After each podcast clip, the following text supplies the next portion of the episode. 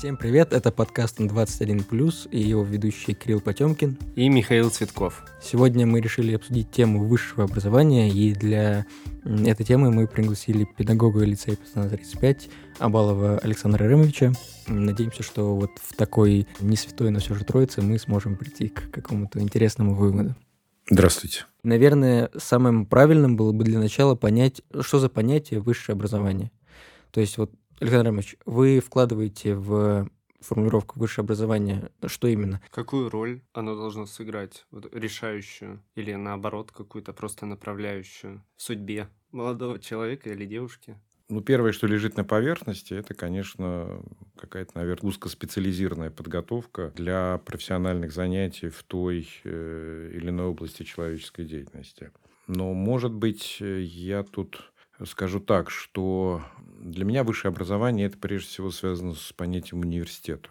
Хотя не хочу обидеть тех, кто там обучает, обучался, обучается в том, что называется институт.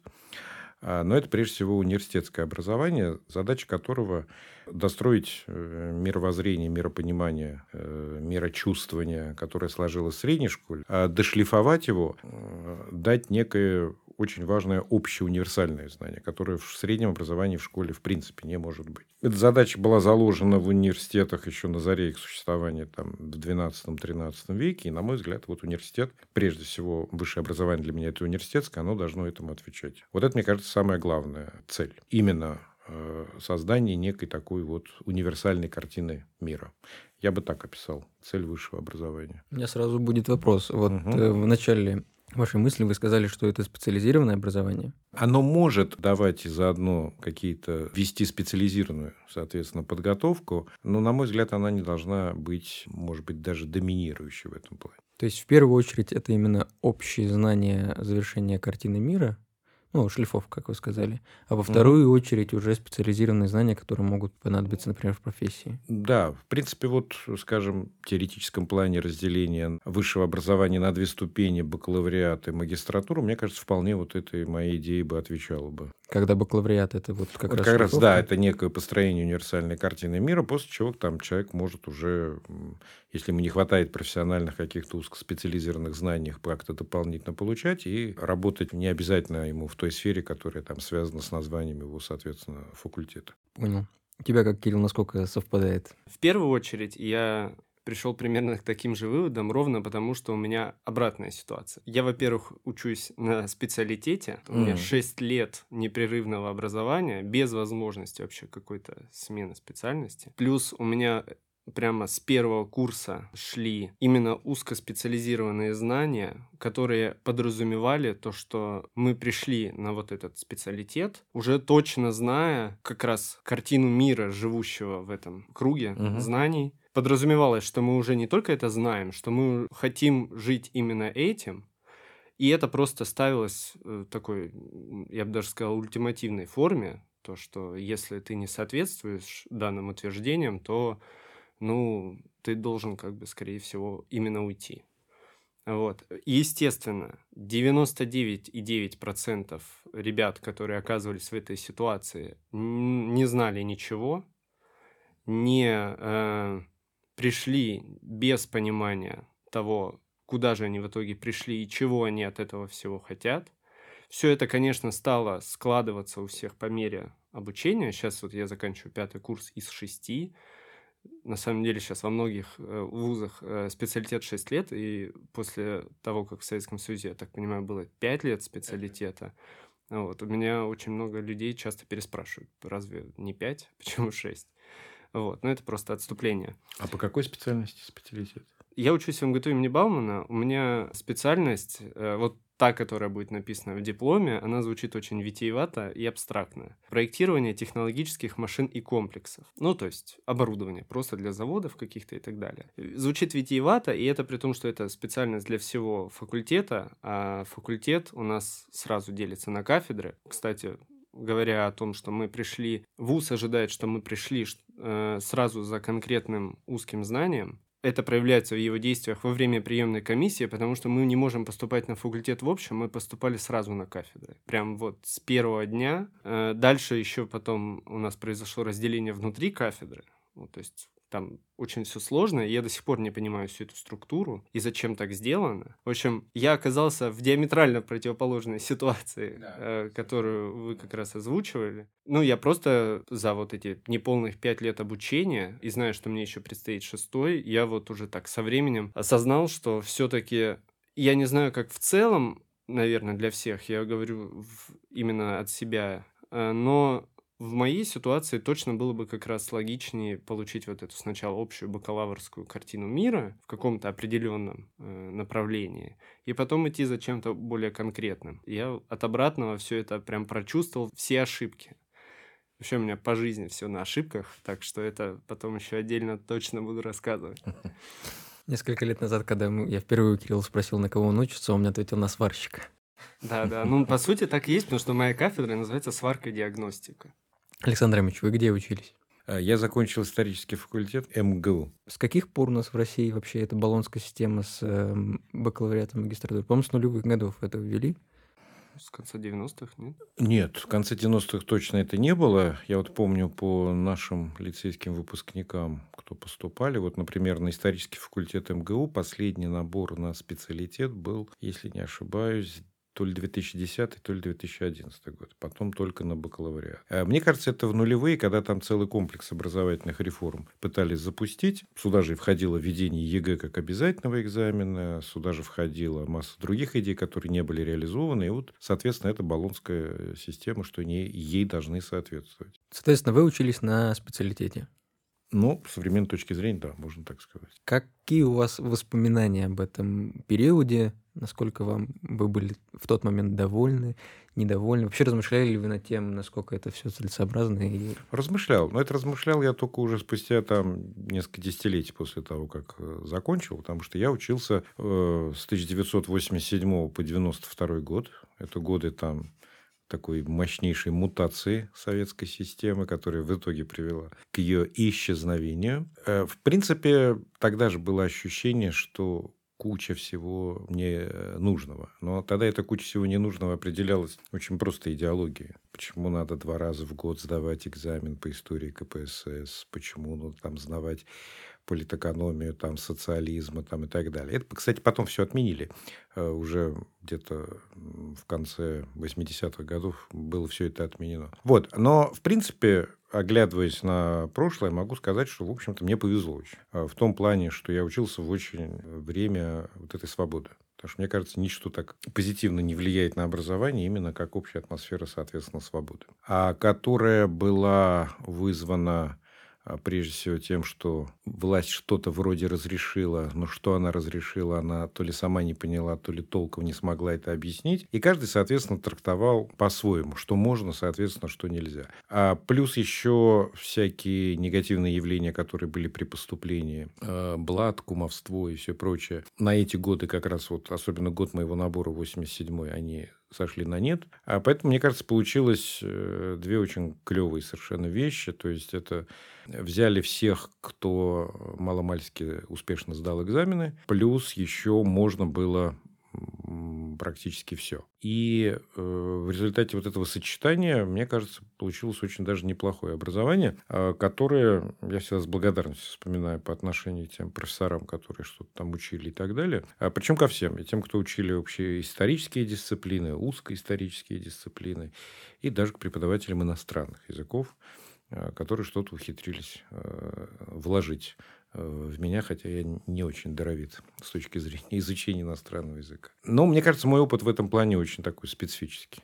А вот вы говорите, что можно было все, а что вы в это вкладываете? Есть ли что-то, что можно было тогда, но, на ваш взгляд, нельзя сейчас? Конечно. Даже скучный какой-то предмет под названием «История КПСС» превращался э, в обсуждение текущей политической повестки с подробным критическим, абсолютно критическим обсуждением действий тогдашнего главы партии и, соответственно, государства.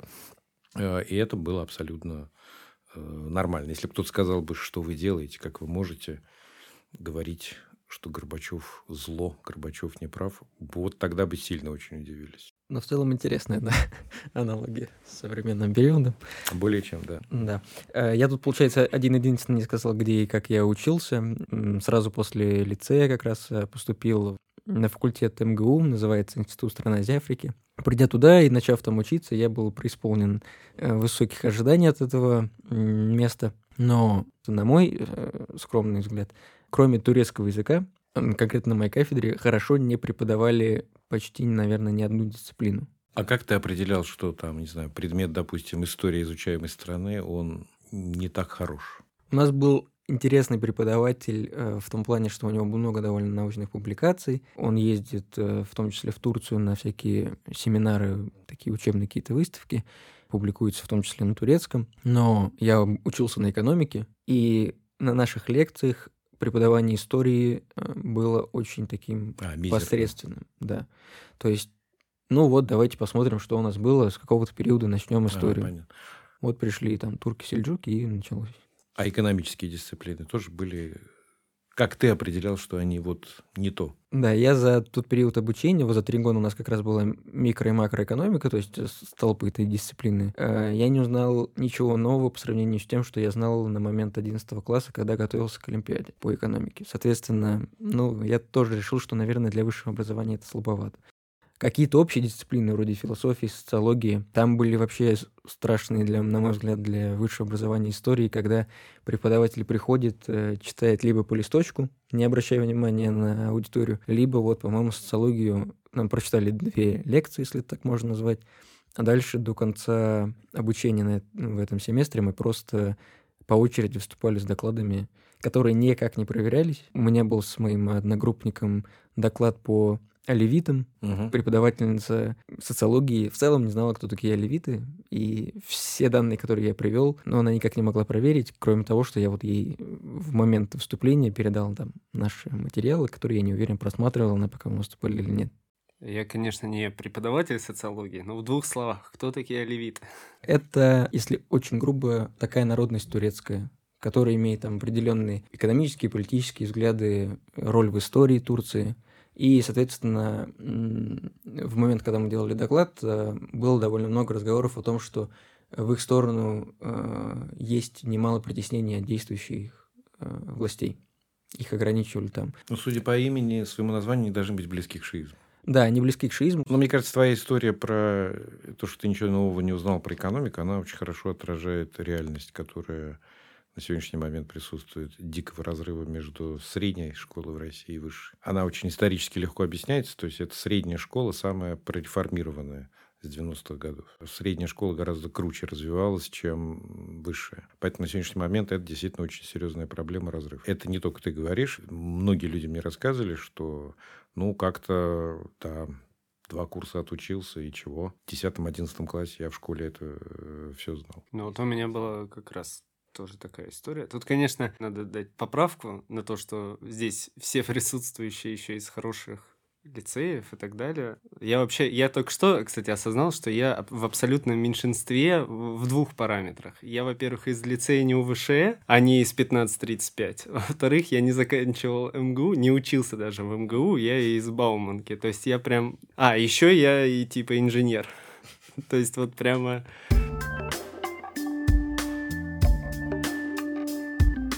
хотел бы предложить рассуждать и немножко с критической точки зрения подойти к вопросу того, как у нас вообще в целом нынешняя система устроена, что в ней, на наш взгляд, уже точно не так, и, ну, попробовать нащупать вот эти вот э, проблемы, которые э, мы можем увидеть, исходя из наших каких-то Э, личных историй, историй наших друзей, знакомых, учеников и так далее. Может быть, кто-то из слушателей станет министром образования и просвещения.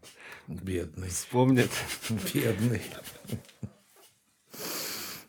Я бы вообще бы упразднил бы Министерство образования, честно говоря, потому что оно даром не нужно, по большому счету. Вот первая Сам... уже прозвучала. Вот первая, первая радикальная идея, да. Министерство образования, науки и просвещения, они не нужны. Потому что во многих странах его просто-напросто нету. Ну, как-то там образование даже в итоге выглядит лучше, чем в России. Я бы, честно говоря, убрал бы, во-первых, закон о всеобщей воинской повинности. Это первое, что бы я сделал. А, потому что, мне кажется, 18-17 лет, ну, сейчас даже 18 лет, все равно даже требовать от э, юноши девушки, чтобы она абсолютно четко знала, что она будет делать через 10 лет, это абсолютно невозможно. То есть, человека должен быть вот этот год гапье, чтобы они могли там не обязательно год-два, там, поработать где-то, попутешествовать, подумать вообще, что хочется, как, что, к чему. Этому все препятствует, конечно же, всеобщая воинская повинность. Этот, отмена этого закона окажет нескончаемо позитивное влияние на, соответственно, систему высшего образования. Я бы начал бы с этого, например. Да, я в целом поддерживаю, потому что, размышляя о том, куда надо идти, мне кажется, у абсолютно всех моих одноклассников был вопрос, э, Конечно. либо ты куда-то поступаешь, либо идешь в армию. Помимо того, что молодые люди будут чувствовать себя легче Конечно. на момент поступления, мне кажется, это еще важно для самих университетов. Ну как, ладно, не, не университетов, а систем высшего образования. Потому что, ну сейчас же, мне кажется, подавляющее большинство вузов, которые вот там объективно там третьей руки какие-то там где-то в сторонке стоят, и к ним приходят ребята, которые просто идут, чтобы откосить. И вот эти вузы, они либо начнут тоже там задумываться об образовании, либо просто куда-то вообще исчезнут, и весь этот поток, который потом будет создавать большую конкуренцию при поступлении, перейдет в какие-то вузы, и там в этом нарастающем числе абитуриентов на место, там тоже как-то все станет получше. Да, вот ты стал упоминать в том числе ЕГЭ. В то же время мы уже стали рассказывать, что первые там два года, предположим, людей как будто бы приводит к какой-то единой базе знаний, то есть делают так, чтобы все сравнялись по какому-то минимуму, чтобы от этого минимума уже отталкиваться в случае, если там дается там какое-то дополнительное еще образование к этому. Вот у меня вопрос, зачем тогда в целом вот эта история с ЕГЭ, с э, какими-то в целом экзаменами, которые, ну, в первую очередь, наверное, признаны как раз проверять этот минимум знаний, и на его основе, на, на основе этой проверки, точнее, проводится отбор студентов. Вот куда бы мы сейчас не поступали, у нас есть какой-то необходимый минимум баллов, который человек должен набрать, поступая на определенный факультет. Вот, например, э, на моем конкретном факультете еще МГУ дополнительно проводит дополнительные вступительные испытания. И на многих факультетах э, этого университета так происходит. То есть в момент поступления у людей проверяют эти исходные базовые знания, но зачем-то потом в процессе обучения заново проверяют эту базу и тратят на этом в целом, ну, иногда семестр, иногда два, иногда больше. Ну, тут надо добавить, что ЕГЭ вообще-то планировался как часть более масштабной реформы, задуманной в нулевые годы. Идея была такая, что учащийся сдает ЕГЭ, берет квиток где написаны его там баллы, и выбирает вуз, и идет вуз. И вот в этот вуз государство перечисляет все средства, которые э, выделяются на обучение этого будущего студента. Таким образом, по мысли реформаторов, должно было произойти естественное умирание вузов, куда учащиеся не пойдут, и, соответственно, прямое финансирование тех вузов, куда есть вот эта потребность молодежи, соответственно, там, соответственно, учиться. Э, это понятно, что это привело бы просто краху кучи вузов, которые, честно говоря, откровенно говоря, по сей день небо коптят, и непонятно, зачем они существуют. И ректорское лобби в России выступило резко против используя две такие ударные машины, как ректора Петербургского и Московского университетов, еще кого-то. В результате эту идею, они называлась идея государственные именные финансовые обязательства, ГИФО, которые должны были за каждым учащимся идти в тот вуз, который он выбрал. Эту идею выбросили, осталось только ЕГЭ. Но, в принципе, еще и второй момент по одной простой причине. У нас в стране очень высокий уровень недоверия. В данном случае высшая школа средней абсолютно не доверяет. Поэтому и требует ЕГЭ как можно больше, как можно сильнее сдавать его. Поэтому там люди из ведущих там вузов, э, соответственно, даже нескольких, сказал бы, ведущих вузов, вы выбивают себе все равно право на дополнительные испытания, как в МГУ, там, ГИМО. В Бауманке, я не знаю, есть? Нет. Нету, нет. да?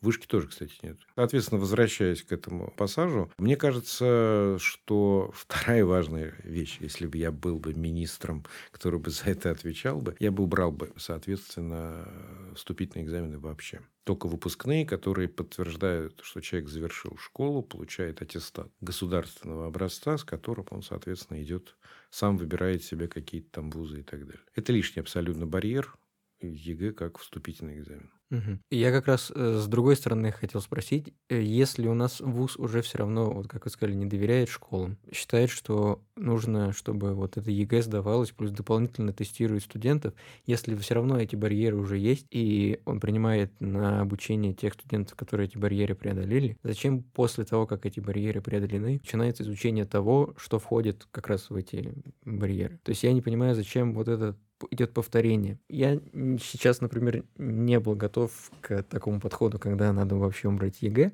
который вы высказали. Ну, или любой Ну, другой. на мой взгляд, это лишнее звено.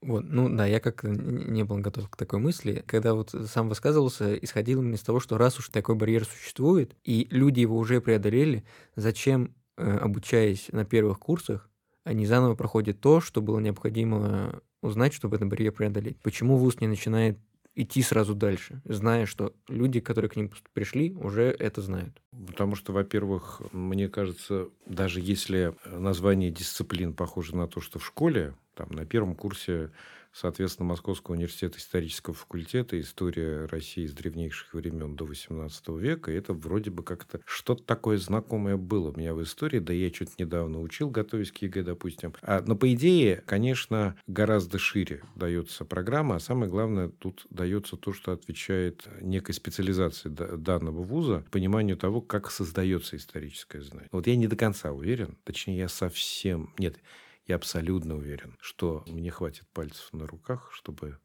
перечислить количество вузов, где это действительно делается. Во всем остальном это может быть просто банальный пересказ того, что, в общем-то, э, успешно сдавшие те же самые дети ЕГЭ по истории так, собственно говоря, знают. Про повесть временных лет Нестора уже сто раз слышали, а вот объяснение рассказ, погружение в тему, а как вообще извлекаются данные из этой повести временных лет, чему можно верить, как можно верить, как вообще построено и создается знание в этой области, этого нет. Мне кажется, если это было бы, было бы уже немножко интереснее. Мне кажется, еще, конечно, и все это еще, да, упирается в тот момент, что, на мой взгляд, вузы у нас не обладают автономией. Возвращение как минимум университетской автономии, это тоже обязательный момент. А в какой момент упразднилась э, университетская автономия? Ну, мне кажется, относительно недавно. Это в десятые уже годы было, когда, я не знаю, как, не помню точно, каким законом или нет, но действующий президент РФ, он подписал соответствующие какие-то указы, по которым даже ректоры двух ведущих вузов страны, Московского университета и Санкт-Петербургского, назначаются. Не говоря уже о программах которые все равно должны обязательно быть под государственным контролем. Это не университетская автономия. Я вот точно так же, как Миша, абсолютно не был готов к тому, а, чтобы вот прям упразднять ЕГЭ. Вот. Мне в, на самом деле, я даже не, не задумывался об его упразднении, потому что это вообще к чему-то хорошему приведет. Вот. У меня всегда наоборот было о том, чтобы добавить каких-то испытаний. То есть, может, потому что я как инженер люблю поусложнять. Но у меня в голове все это складывалось немножко иначе. То есть там вести, ну, наверное, в идеале, как, как вот в Западе, то есть там типа учитывать рейтинг школы, там типа оценки последних лет, там какое-нибудь письмо об истории жизни, там какие-нибудь рекомендации. То есть в моем понимании вот, вот этот этап был бы добавление вот каких-то таких пунктов. Понятное дело, что университетам пришлось бы на момент вступ... Э, приема студентов работать в десятки раз больше. Вот, и абитуриентам пришлось бы там, они и так к ЕГЭ сейчас все умирают, готовятся, а тут еще куча всякого. Вот, но мне кажется, это было бы с точки зрения какого-то такого подъема на одну ступеньку в качестве образования, мне кажется, это чему-то могло бы помочь. И еще один одна поправка, я сразу сейчас на два замечания отвечу. Вот. А ты, когда, Миш, рассказывал про то, что у тебя повторение было, я вообще с этим не столкнулся. Нас вот просто бросили и из бочки в колодец куда-то там. Все, то есть, ребята, гребите сами, учитесь. Вот вы еще вот там толстые книжки не знаете, но у вас через месяц будет проверка по этому материалу. У нас все наоборот было. Мы вот прямо очень много должны были наверстать в течение максимально короткого времени. То есть первый семестр мы до сих пор там с ребятами вспоминаем, реально трудно было. То есть прям не только осваиваться в том, что это теперь студенческая жизнь, но еще и в том, сколько всего предстояло выучить.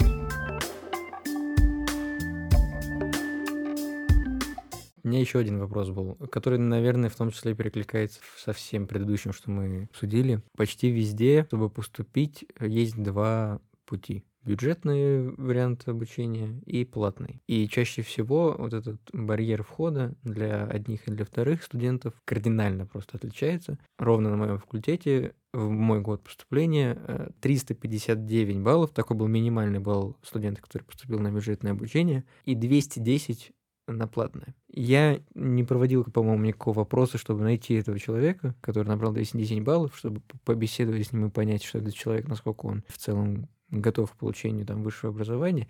Но мне кажется немножечко странным то, что люди с такими э, разными входными данными получают абсолютно одинаковую программу. То есть у меня вопрос не, не в том, что какой-то снобизм бюджетного студента, что эти платники там но нотка проскользнула. Да, вот я хотел как раз-таки от нее откреститься. И мне просто кажется, что не должно быть такого огромного разрыва.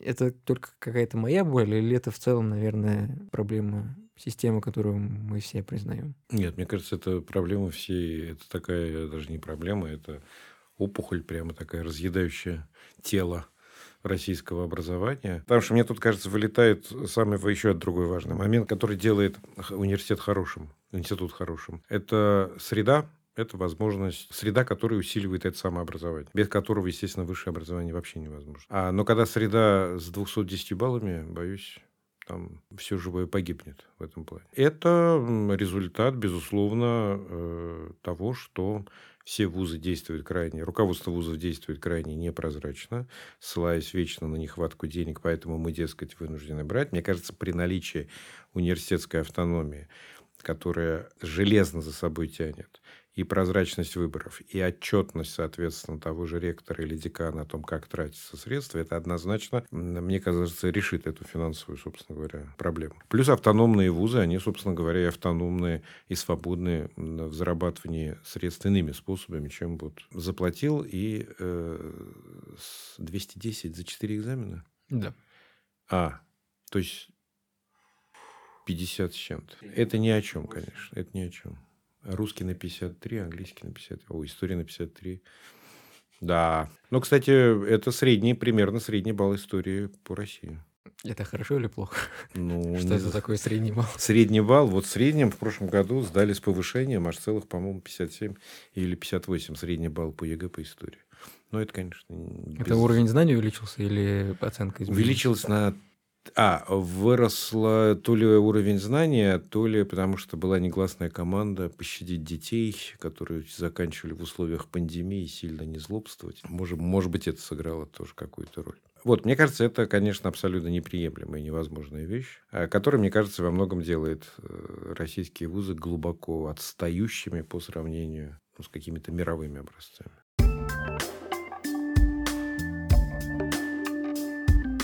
Про сравнение у меня прям наболело на самом деле. В целом, в сравнении, вот, допустим, у меня через год э, диплом.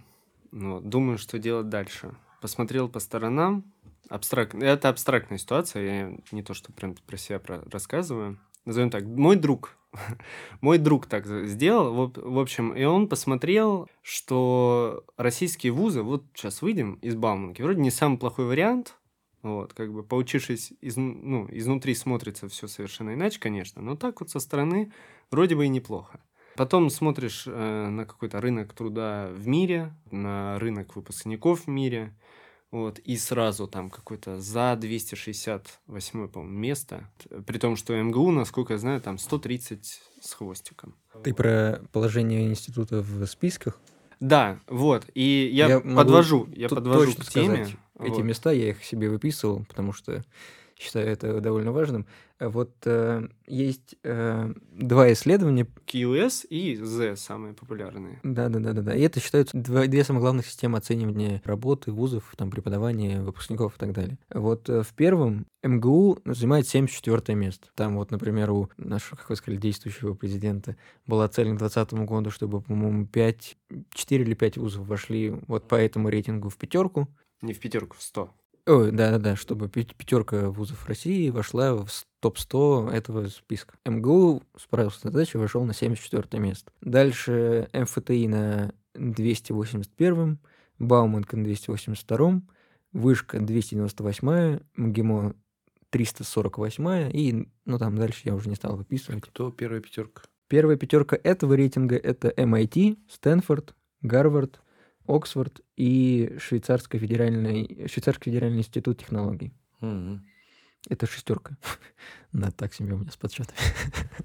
Назвал шесть вузов. В общем, я примерно понимаю, ну, то есть там же оценивают максимально комплексно все эти вузы. Самая главная проблема, согласно этим рейтингам, в том, что у нас никаких исследований по их меркам не проводится в рамках вуза. Я, конечно, не могу ничего сказать с исторической точки зрения, но у меня есть э, общее понимание того, что в целом так сложилось. Э, Я не знаю, насколько было до Советского Союза, но в в самом Советском Союзе высшие учебные заведения занимались именно образовательным процессом, а исследовательская задача была поставлена там Академией наук. Соответственно, все вот эти институты, там есть у них побочные рейтинги, вот там и QS, и Z, у них есть побочные рейтинги именно по research activity. И в этих research activity, между прочим, кстати, можно встретить довольно много вот наших институтов там при Академии РАН которые уже занимаются узкоспециализированной какой-то деятельностью и так далее. Они слабо вытягивают, само собой, уже по образовательной части и вытягивают за научную. И у нас вот это разделение в итоге приводит к тому, что мы пытаемся из обучающих вузов, которые занимаются именно сухим образованием, э, куда-то там впихнуть эти лаборатории, там по всем направлениям, сделать вузы универсальными,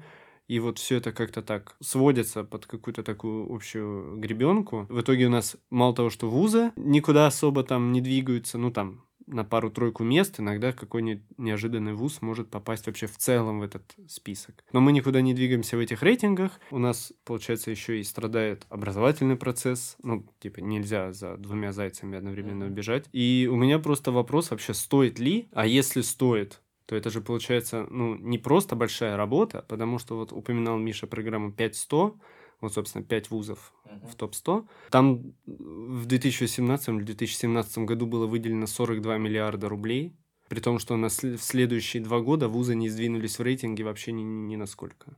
Туда только новый вуз попал. И у нас как-то все так с этим делом обстоит. И понятное дело, что у нас просто разные системы, и насколько, в принципе, мне кажется, стоит ли гнаться за этим всем.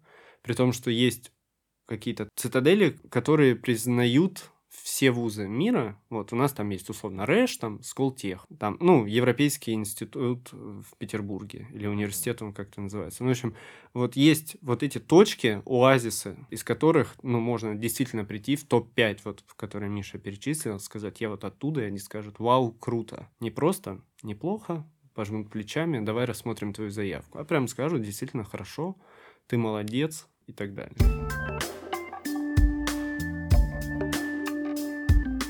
У меня был вопрос э, к тому, насколько все дело обстоит с э, все-таки, возвращаясь чуть ли не назад, именно с осознанием выбора выпускниками школы того, куда им надо. То есть это выглядит как параноидальная какая-то идея, то есть которая засела просто в голове, что мне нужно на экономику или там мне нужно на историю. И они просто пытаются этому соответствовать. Или это уже начинает со временем приобретать какой-то более осмысленный вид, что человек действительно пришел, вот он со временем решил, что все-таки это его. Мне кажется, осмысленности как и не было, так и особо нету, за редким исключением тех учащихся лицея, кто на экономической специализации или, как сейчас, там, на физико-математической специализации, кто увлечен всем этим делом, но это буквально единицы. Остальное спроси, почему ты решил, мил человек, на экономику поступать. Ну, потому что мам, папы м, сказали в газете, написали в журнале или по телевидению сказали. И вообще все говорят, что экономика значит будешь как сыр в масле кататься. Или, например, а ты почему на юриста хочешь пойти? Ну, потому что я легко смогу найти работу. То есть такая установка исключительно прагматическая, что высшее образование должно сразу дать кусок хлеба.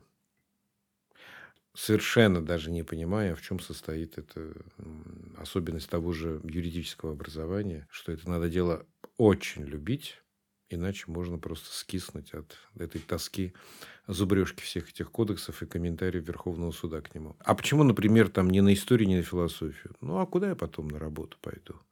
Учителем в школу, что ли, говорю? Вот. Нормальный подход.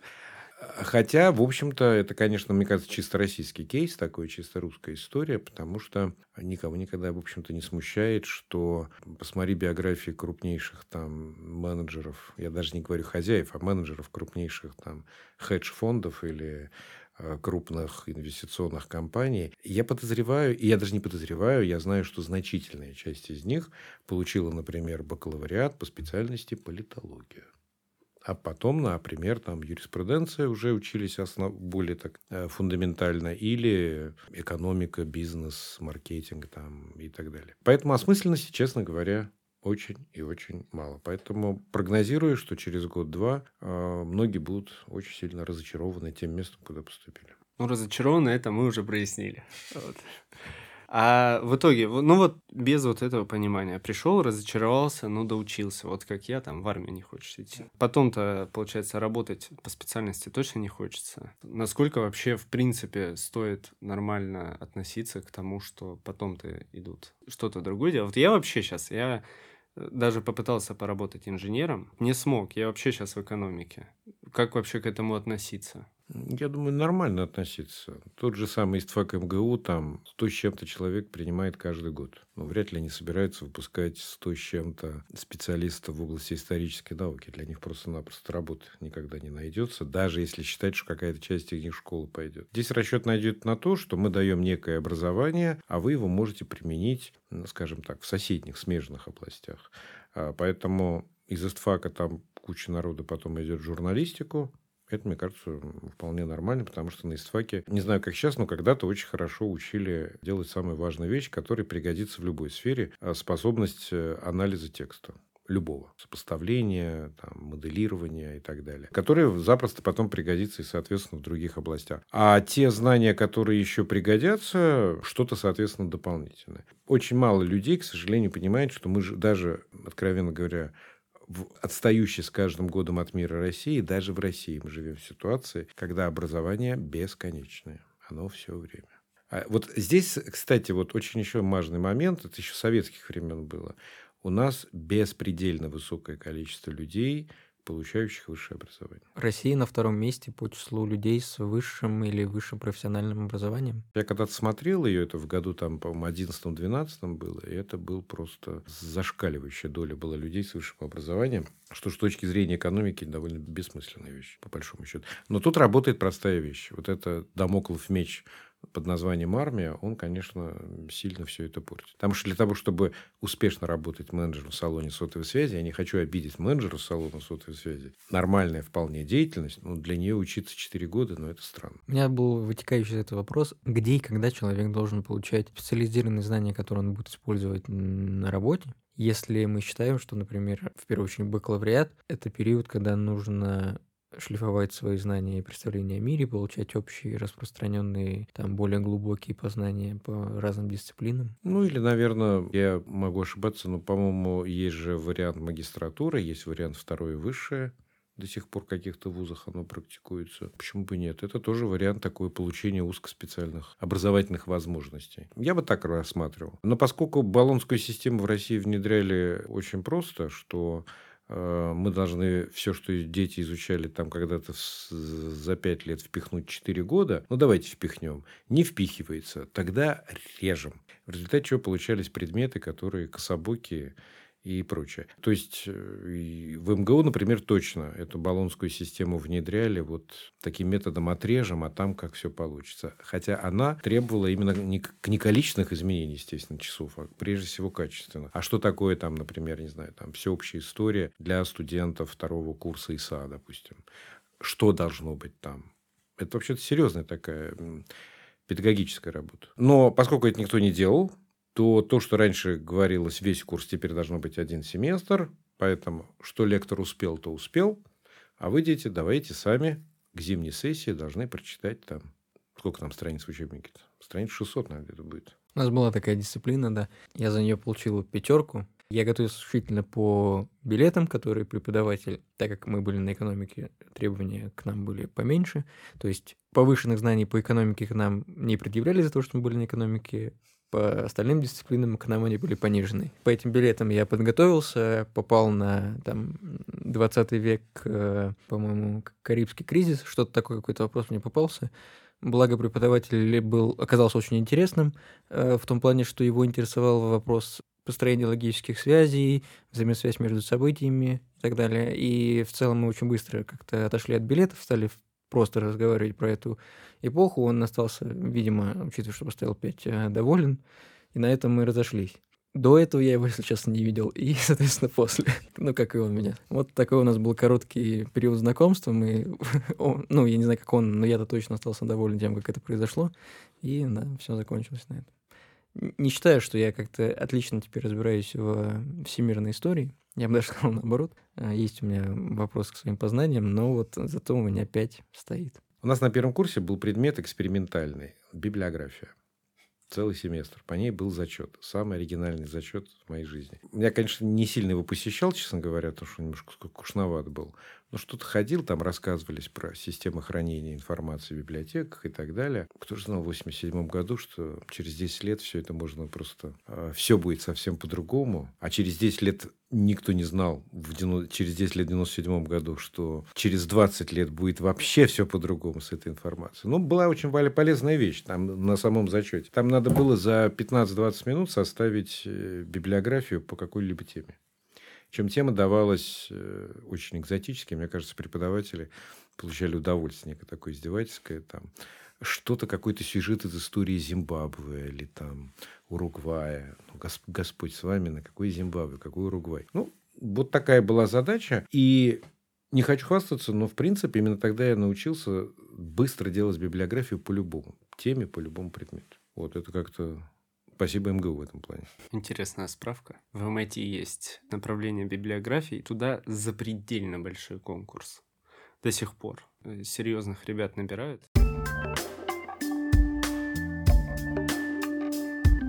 На основе всего прозвучавшего, за исключением момента просто убрать ЕГЭ. Нет, я не сказал просто убрать ЕГЭ. Я сказал убрать ЕГЭ, но я не успел просто договорить, что а. надо его там заменить. А, ну вот помимо угу. этого, все остальное, оно, получается, немножко укладывается в какую-то такую баллонское, что-то между баллонской и американской вот этой системой. Ну, там, там тоже вроде какая-то такая похожая, просто со своими направленностями. Короче, все, все хотим этого, я так понимаю. Наверное, да, в каких-то общих чертах, да. Но там ведь еще происходит модернизация постоянная внедрение всяких онлайн-технологий, возможности обучения как раз-таки э, в таком ключе получение исключительно онлайн-образования. Можно сейчас, если очень постараться, найти программы европейских университетов, оставаясь в Москве учиться, получить диплом. Это, конечно, там не Оксфорд, но все равно котирующийся как минимум на внутреннем рынке этой страны, а это там Германия, Франция, Англия, дипломы. Часто складывается так, что дипломы, которые котируются в этих трех странах, котируются и в России.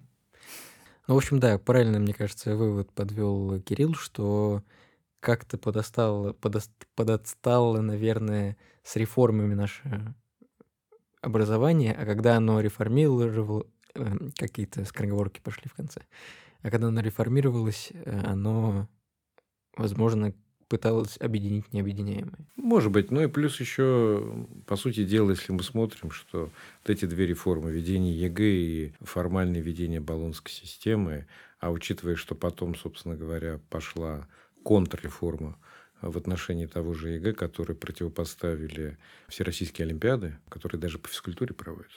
Всероссийские Олимпиады. И по ОБЖ. И по ОБЖ, которые, в общем-то, полная профанация всего этого дела, то здесь надо признать, что, в общем-то, реформы закончились. Да. Все тогда, получается, такой вот у нас э, итог. Грустный вывод. Ну и тема изначально была не очень оптимистичная.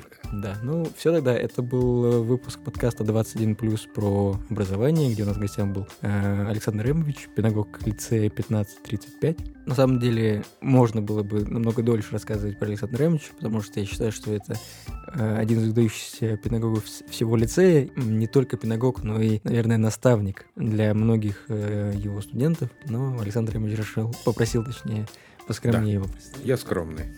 Поэтому сделаем вид, что это все за скобками осталось. С вами были Михаил, Кирилл, Александр Ремович. Спасибо, всем честь. Гюли-гюли. Bye.